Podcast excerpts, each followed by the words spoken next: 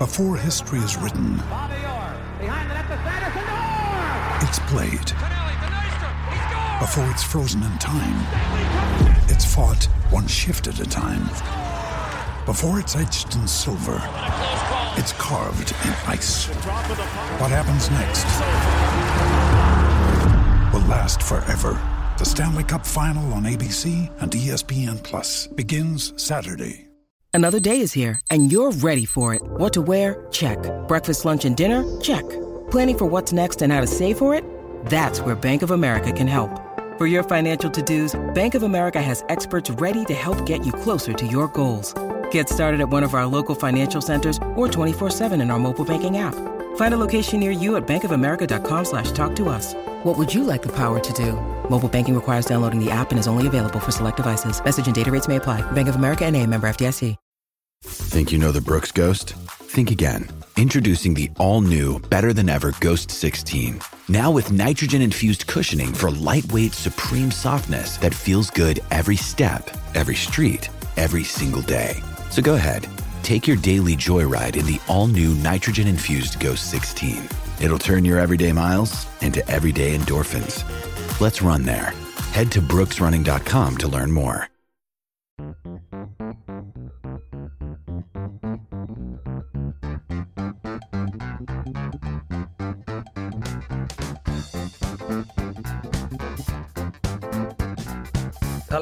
Welcome to the Analyst Inside Cricket. And this week, quite a packed show with looking back at the Australia India one day internationals, a little bit about England in the West Indies.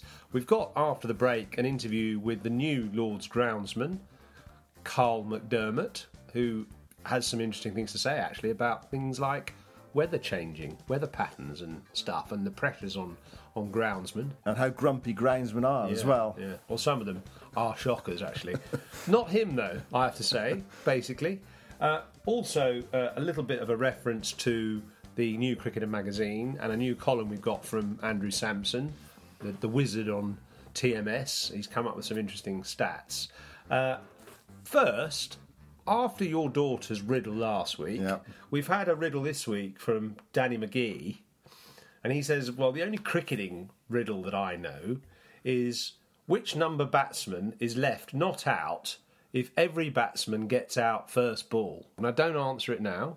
Have a little think I'm not sure it. I can. I need to think about It's it. quite a, it's quite a tricky one. So, which batsman is left not out if every batsman is out first ball at the start of an innings? Right. Just have a little thinker, ponder on that one, and we'll we'll come back to it. Uh, but Australia India. Now, I've just been covering that second one day international uh, for BT, and it was a one all situation now. So the final game is at the weekend at the Melbourne Cricket Ground. I thought it was quite interesting, actually. Uh, I mean, it was a great game. It was it was well contested, but I think there's some flaws in both teams that England can exploit. In a way, I felt actually when you say England can exploit, you mean for the World Cup? yeah. I think uh, that that in a way the game made England's chances of winning the World Cup better for me for, for a couple of reasons. Firstly, Australia uh, seem to have this sense that they don't want to pick their leg spinner for some reason. They keep picking Nathan Lyon and, and Glenn Maxwell. And I can't believe they're still going with two old fashioned, old school off spinners in one day internationals and nobody to bowl wrist spin or mystery spin of any kind.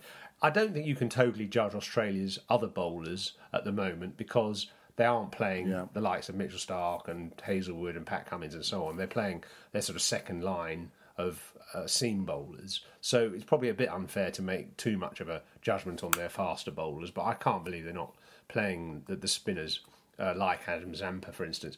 And with, with that reference in mind, I will just mention Andrew Samson's column in the New Cricketer magazine out on Friday. One of the things he says in his new column, Stats Life, is that Nathan Lyon has become the first test spinner, or the first test bowler actually, to be hit for 200 sixes. He's overtaken Murali, and uh, it's quite a, a difficult one to work out. He says because actually, if you go back in stats, you get batsmen sixes and fours mostly until about the sort of from about the 1970s and 1980s, you get most of the batsmen sixes and fours in an innings or in a career, etc. But you don't necessarily find out who's which bowlers were hit for sixes and fours because they didn't do ball by ball coverage online until more recently.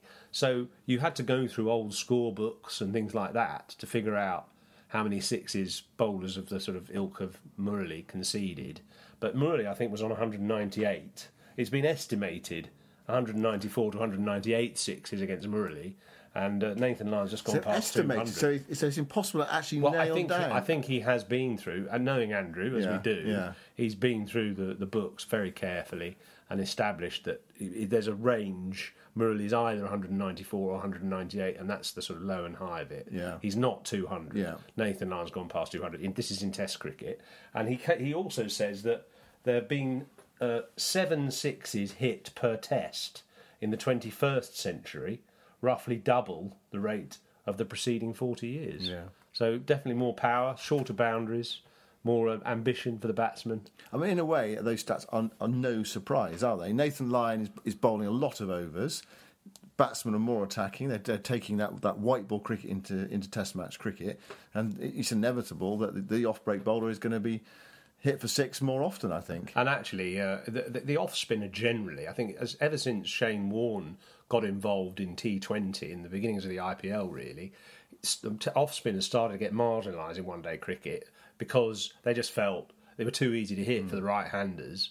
And orthodox spinners, they'd come back in Test cricket, but I think in one day cricket, unless you've got a ball which sort of does something a bit different, it's hard to sustain a long term career. I mean, there are people like Jadeja, I suppose, who bowls orthodox left arm, but he sort of fires them in, he bats as well. So those orthodox spinners, James Treadwell survived for a little while for England, but those orthodox off spinners, I just think, are not going to win a World Cup. Going on to India and how England can take encouragement from the Indian performance, Dhoni.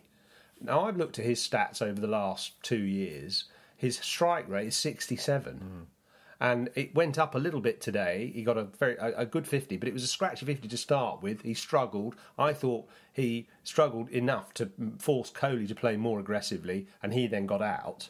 And Dhoni, in the end, did finish the game. And I'm getting torrents of abuse on Twitter for suggesting that the hero of so many run chases, that the king of finishers, Dhoni, should be marginalised by the Indians. But I do believe it. And if you look at the strike rates of other people batting five and six uh, around the world in one day internationals, you know, the likes of Glenn Maxwell, Jos Buttler, David Miller, people like that, their, their strike rates are 120, 115, something like that. Dhoni, i- his, his, his strike rate is 67 in the last 12 months. And that means, to, for those who are not that sort of stats savvy, he would score about 210 if he batted the whole of an innings in a 50 over game he'd score 210 well that's not going to win many games Yeah, well, I'm not. I'm not surprised you, you got lots of comment on Twitter. I saw actually a, a tweet from Mel Farrell. She, she asked a similar question. She posed a question about you know Dhoni's future in the in, Indian One Day squad, and someone responded, "Did he want a quiet evening, Mel?"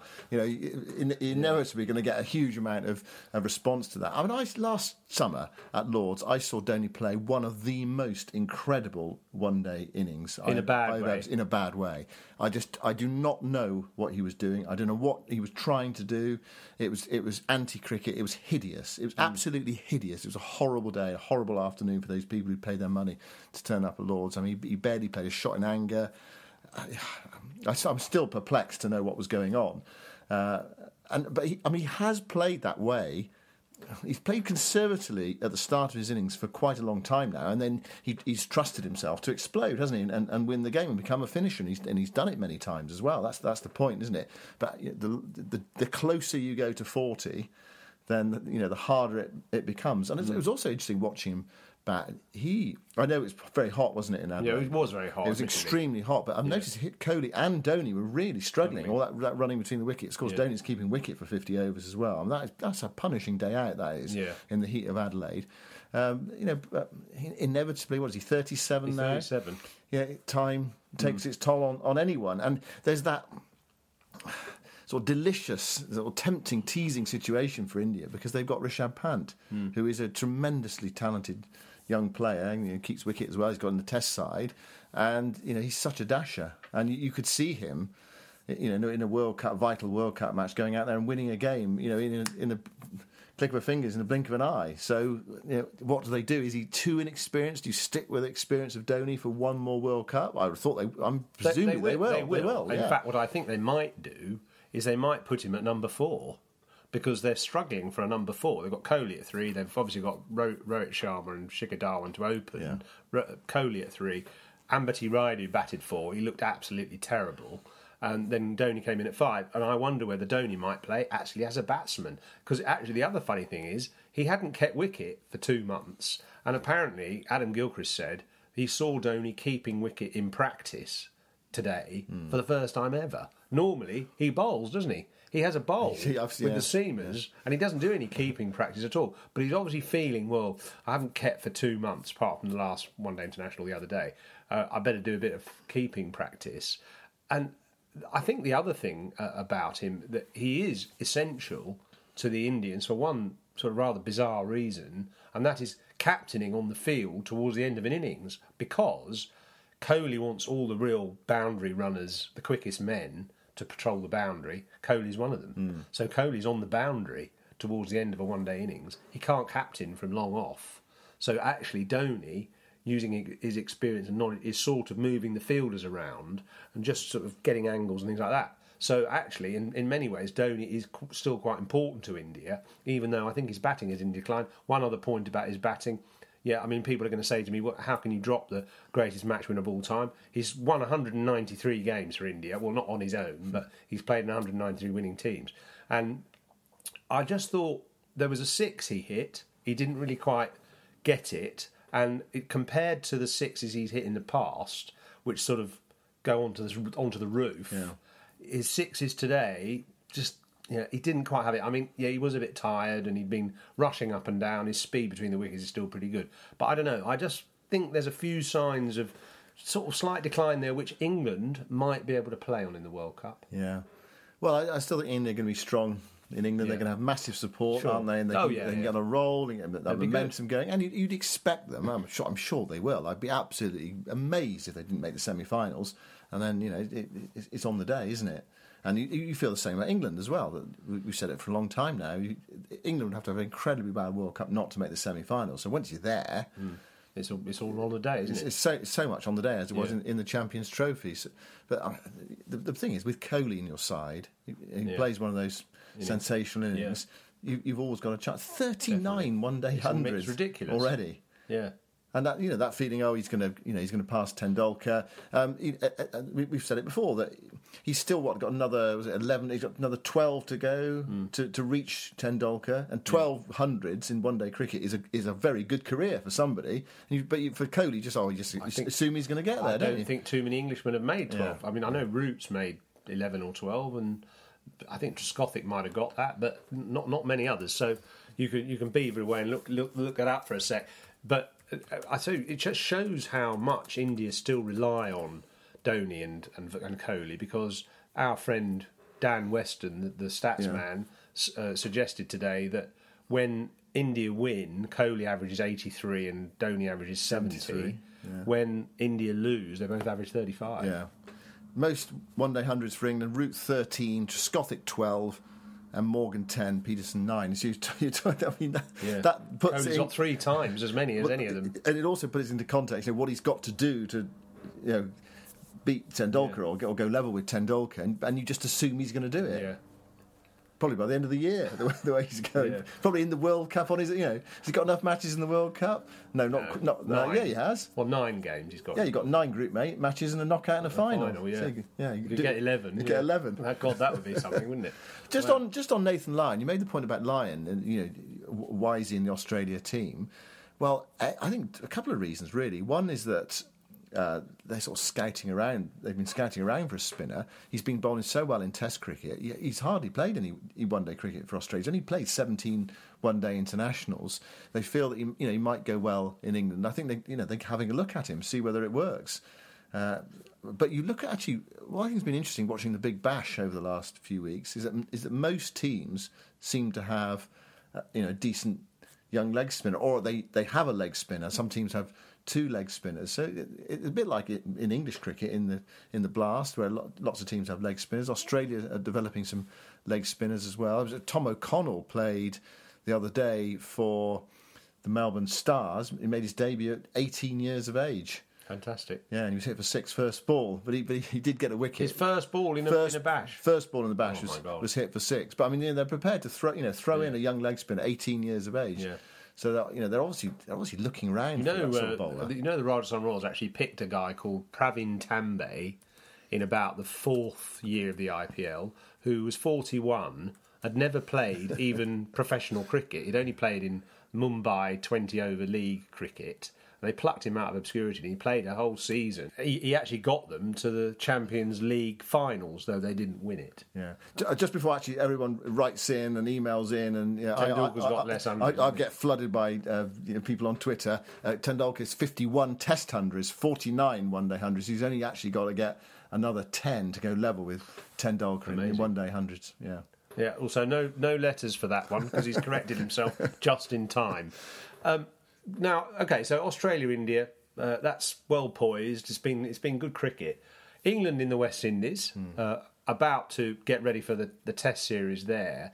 And what we thought we'd do, we, we'll preview the Test series next week. Uh, there's a big feature on the tour in the Cricketer magazine this month, uh, looking ahead to it from the perspectives of two old timers, Derek Pringle and David Gower, what it's like to tour there and also sort of highlighting one or two of the great moments from Caribbean tours of the past. I remember the, the Curtly Ambrose six for ten in uh, Trinidad, bowling England out for forty six, and also uh, the Great Lara three seven five, and but you can beat that. I can top that. I was there for his 400 not out. I mean, just incredible. You just knew he was going to do it. That's the most. That was the most bizarre thing about it. You know, he had 70, 130. Just knew he was going to get there. It was a flat pitch. They were they booked in for bed and breakfast. Uh, he, Yeah. he looked really determined. He'd done it before. He wanted his record back because obviously Matthew Hayden had, had taken his record, and it it just I mean it just seems bizarre to say that you know when he still had another two hundred and odd to go. It's a bit like it's a bit like Kohli, isn't it? With his with his 10 one day hundreds that he needs to, to equal Tendulkar. You just you just felt it was absolutely inevitable. Anyway, Meant that's yeah. that is the highest Test score of all time. It's the you know, one of the most unbelievable innings you could ever witness for its just utter determination and ruthlessness and drive to get to where he wanted to, to get. What we'd like to know from you is okay, that was the, the highest test score of all time. But what was the best innings that, that you've ever seen? And it might not it might be in a one day game, it might even be in a club match. You know, might have played in a club game and someone played an amazing innings write in and tell us what was the best innings you've ever seen in, in, in any form of cricket. So it can be a test match or a one day game, it can be a county game or an overseas game, anything. And the email address for that is The Analyst Podcast at gmail.com. the analyst podcast at gmail.com. So we'd love to hear from you about the best innings you've ever seen. Yeah, and we'll read the uh, the best ones out definitely. And tell us why as well. Don't just say, you Yeah. know, Basil D'Oliveira or whatever, Yeah. 160 or whatever. You know, just yeah, tell us why as I well. think one of the reasons I loved the 375, Brian Lara 375 actually in, in Antigua, was the atmosphere in the ground because I always felt that old ground, the Antigua Recreation Ground, Mm. was uh, it was a party, it was a carnival sort of atmosphere. Chicky's Disco. Mm. You remember that the the, the the kind of DJ kind of kept blaring out the music. There was Gravy, the cross dresser, standing on a kind of platform overlooking the, the, the, the ground floor, sort of on the first floor of the stand. I loved the Iron Band that would kind of go around the ground playing all these metal things like hubcaps and pipes and things in syncopated rhythm. And I just thought it had, it was like a carnival of cricket, a festival of cricket. Never mind what was going on on the field. So, Yeah, yeah.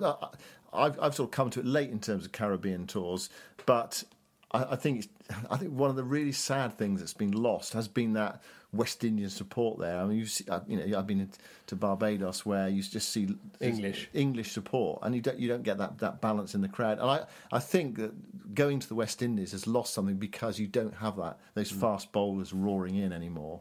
I mean, they're just you know fantastic sight. We were we were actually discussing before we started this podcast about you know what you'd actually prefer to see? Would you prefer to see spinners in operation, or would you prefer to see fast bowlers? You know, And there was something snorting? tremendously Yeah. exciting about it, wasn't Yeah. it? In a funny kind of way, the bouncer, it was it was celebrated in the Caribbean Mm. and it was feared in England, and that was a very distinct sort of cultural difference between the two countries and the way they play cricket. You know, when you watched a bouncer in a Caribbean sort of state game, inter island game, you know, it was all, oh, give him some like that, Yeah, you know, and yeah. they loved it. And batsman had a big waft and the ball flew through the keeper, top edge, or it was a, it was a moment of excitement and sort of bravado.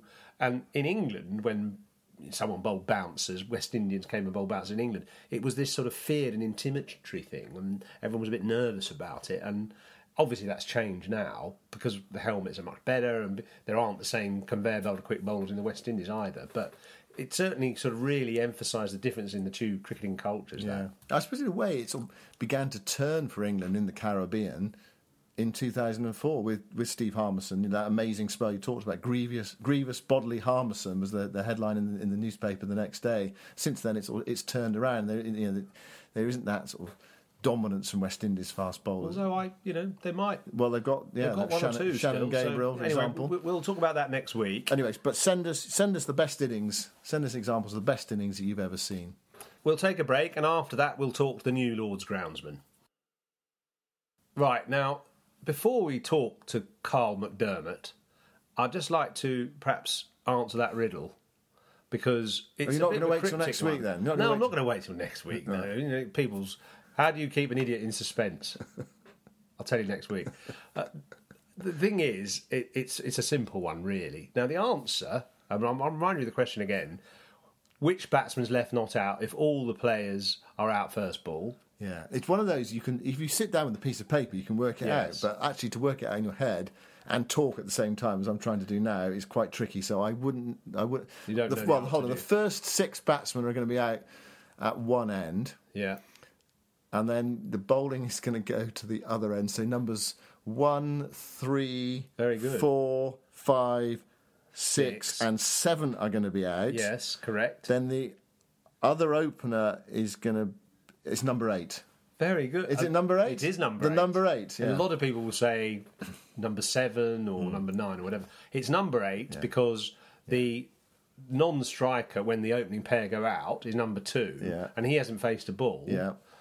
So as the first six wickets fall, so then he faces the first ball of the second over, and his partner is number eight, who's coming after number seven, who was out at the end of the first over. Yeah. So number eight is the non-striker when number two is out at the beginning of the second over, followed by numbers nine, ten, and eleven. Hmm. And so number eight is left not out. Excellent. Thank you very much, anyway, to Danny for that question. Right, now we're going to talk to Karl McDermott. Interesting character, actually. Mick Hunt, of course, being the groundsman at Lords since the late 80s. And he, in fact, started at Lords. I remember in 1981, he was a, a sort of ground staff apprentice then. So he's been there for 40 odd years and lived in that house uh, by the nets for most of that time. So he's got to find somewhere else to live, poor old Mick, actually, which is not easy. It's like the old sort of clergyman or the vicar who has to move out of the, the, the vicarage and find somewhere else to live. So he's hunting around for a house, I think, at the moment, Mick, probably missing all that space out the back of his uh, back windows of Lords and the nursery and everything. Karl comes from Ireland. Uh, it's a, a very adventurous and interesting uh, appointment. Lovely guy. He was the groundsman at Clontarf in Dublin, where I've played and rudely described the wicket about 20 years ago as like rolled Weetabix because it was all sort of a bit crusty and it had no substance to it at all. Anyway, he was the groundsman there in Clontarf for, for some years. Then he moved to Worcester. Then he went down to Ageas Bowl, Hampshire, Southampton, and he was there for seven years, three as head groundsman and finally got the job at Lords.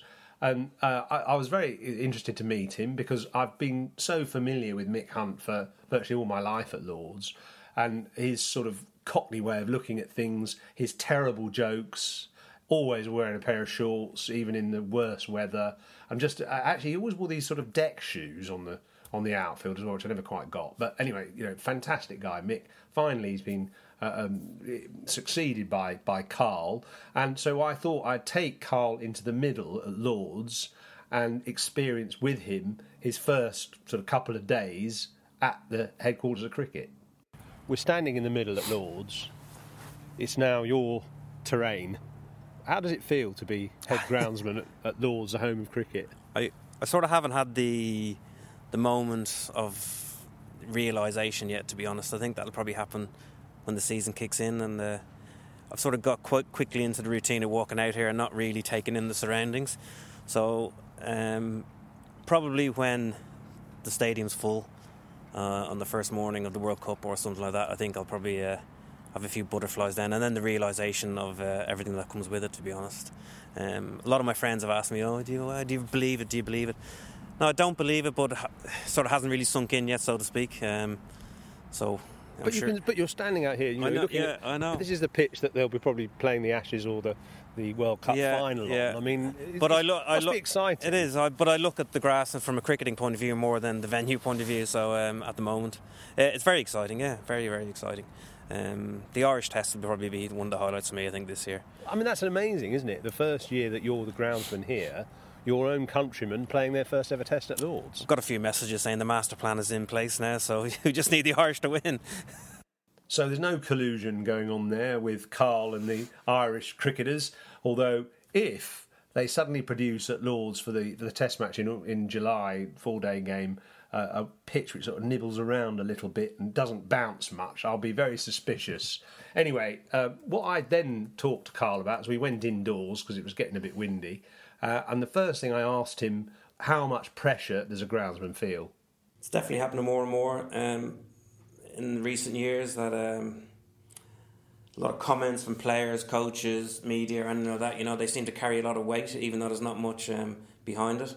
It's um, it's very easy for someone, a player, to walk by and just have a pop at me or a throwaway comment and things like that, and then it, you know it does affect the guys. You know, groundsmen put a lot into being here, long hours, uh, weekends. I'm always thinking about the job. I think all head groundsmen are. You're always at night time. You got something on your head, thinking about the next game or a month's time or a particular match.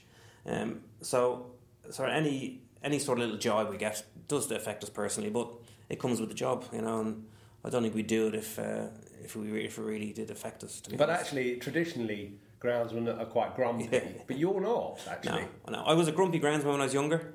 Really, really grumpy. Um, Clontarf, we, we had a rule, club rule, no football on the ground was always the way. And if I saw anyone with football, I'd just kick it over the fence into the gardens and, or burst it or something like that. But then I had a few arguments and things like that. And I got to a point where I said, you know, life's too short. It's, you know, it plays on my mind. It affects you. It rolls into the next day and things like that. So um, I've certainly chilled out a lot more, but um, that doesn't mean I'm a walkover, to be honest. Uh, What about um, repairing pitches? And uh, there's a lot of uh, stuff recently about, like, obviously in the Champions Trophy last year, in the Cardiff game, England playing on a, a repaired pitch, and a, a pitch which didn't kind of quite live up to what they were hoping. How quickly can you repair a pitch to make it playable for, say, an international? In an in an ideal world, I'd like sort of six to seven weeks between games. Um, you play on it, finish it, water it, reseed it, clean it out. Um, ideally longer. Obviously, during something like the World Cup, for example, you haven't got that time. Um, with there being so much cricket here at Lords and other international venues, sometimes it's tricky to have a fresh pitch for every game. Um, so at times you're sort of trying to manage what you're really been with dealt with. Um, you're dictated to slightly by say what fixtures you have. If you've got a couple of weeks between games, you can turn a pitch back around. It's not ideal to be honest. Um, what you probably want is games to be one or two days apart if you've got to use those pitches again. So you just hold on to it and play on it again. How, how does it compare? I mean, obviously the, the infrastructure and everything is very different, but what about the actual playing surface, the arena? How does that differ to the Ageas Bowl? Um, I think in terms of the square wise and how it's built and things like that, there's not much difference. The outfield obviously is a higher spec than what we had at the Ageas Bowl. You can just tell that even by just walking across it, how, how dry and firm it is.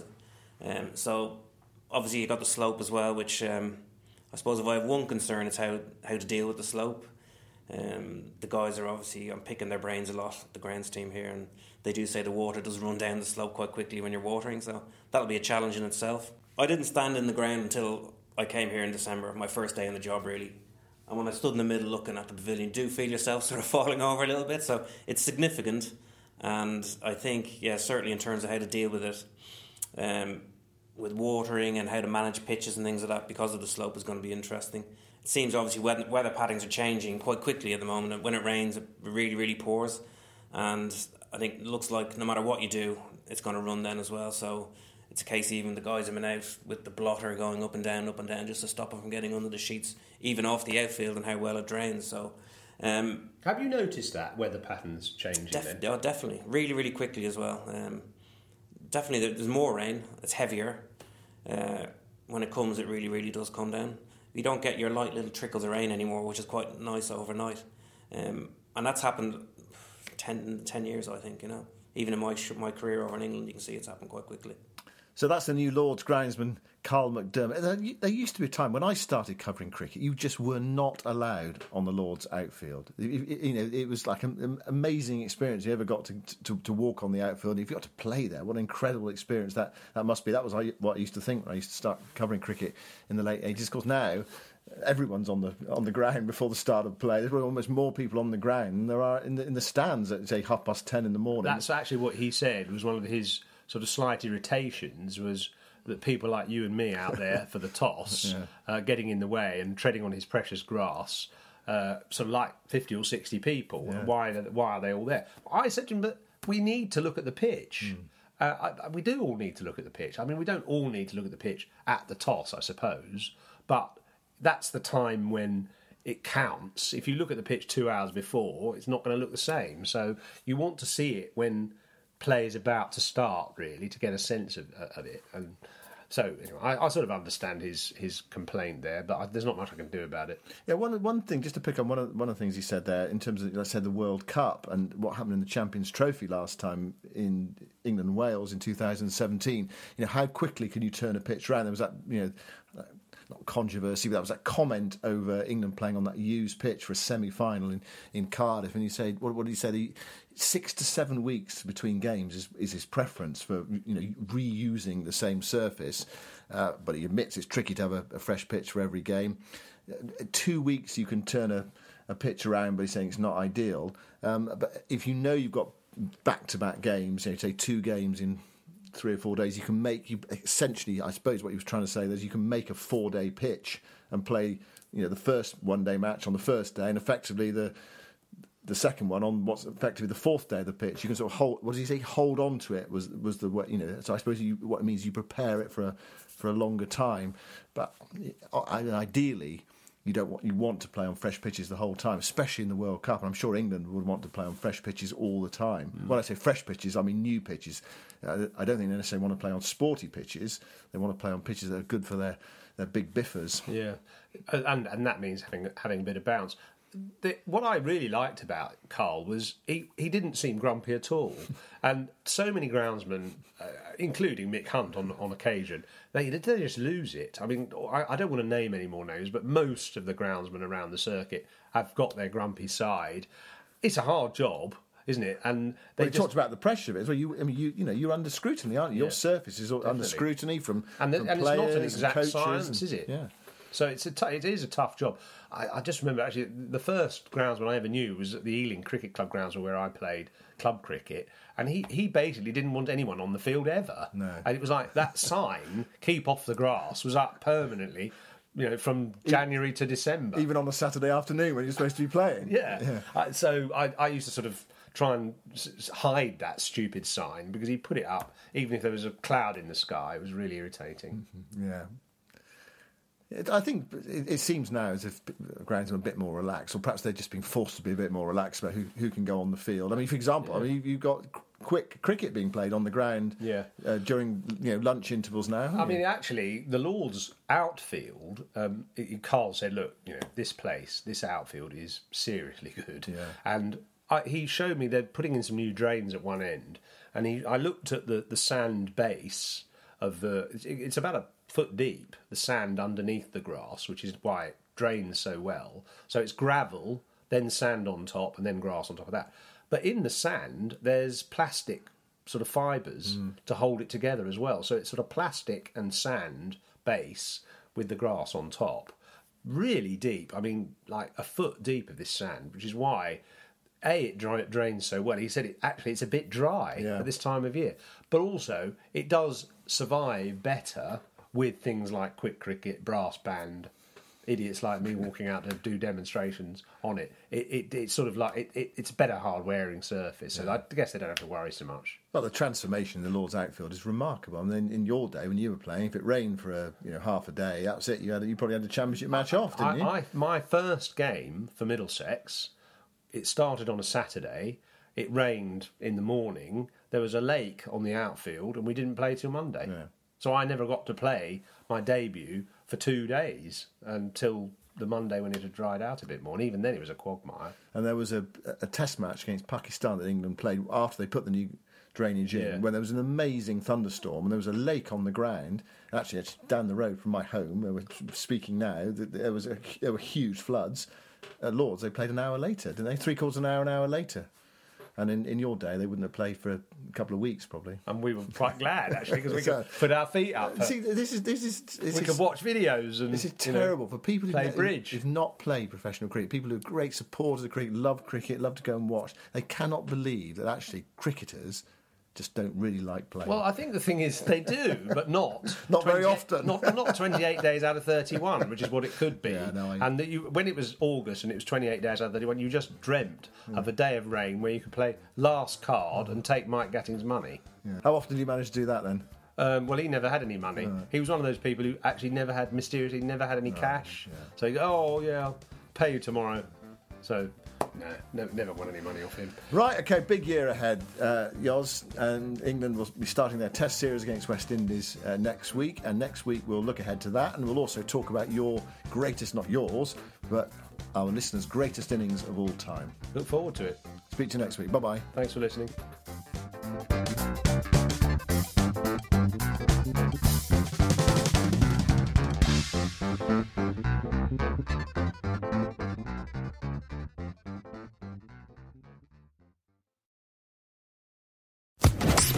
Social Podcast Network. It's time for today's Lucky Land horoscope with Victoria Cash. Life's gotten mundane, so shake up the daily routine and be adventurous with a trip to Lucky Land. You know what they say your chance to win starts with a spin. So go to luckylandslots.com to play over 100 social casino style games for free for your chance to redeem some serious prizes. Get lucky today at luckylandslots.com. Available to players in the U.S., excluding Washington and Michigan. No purchase necessary. VGW Group, void where prohibited by law. 18 plus terms and conditions apply.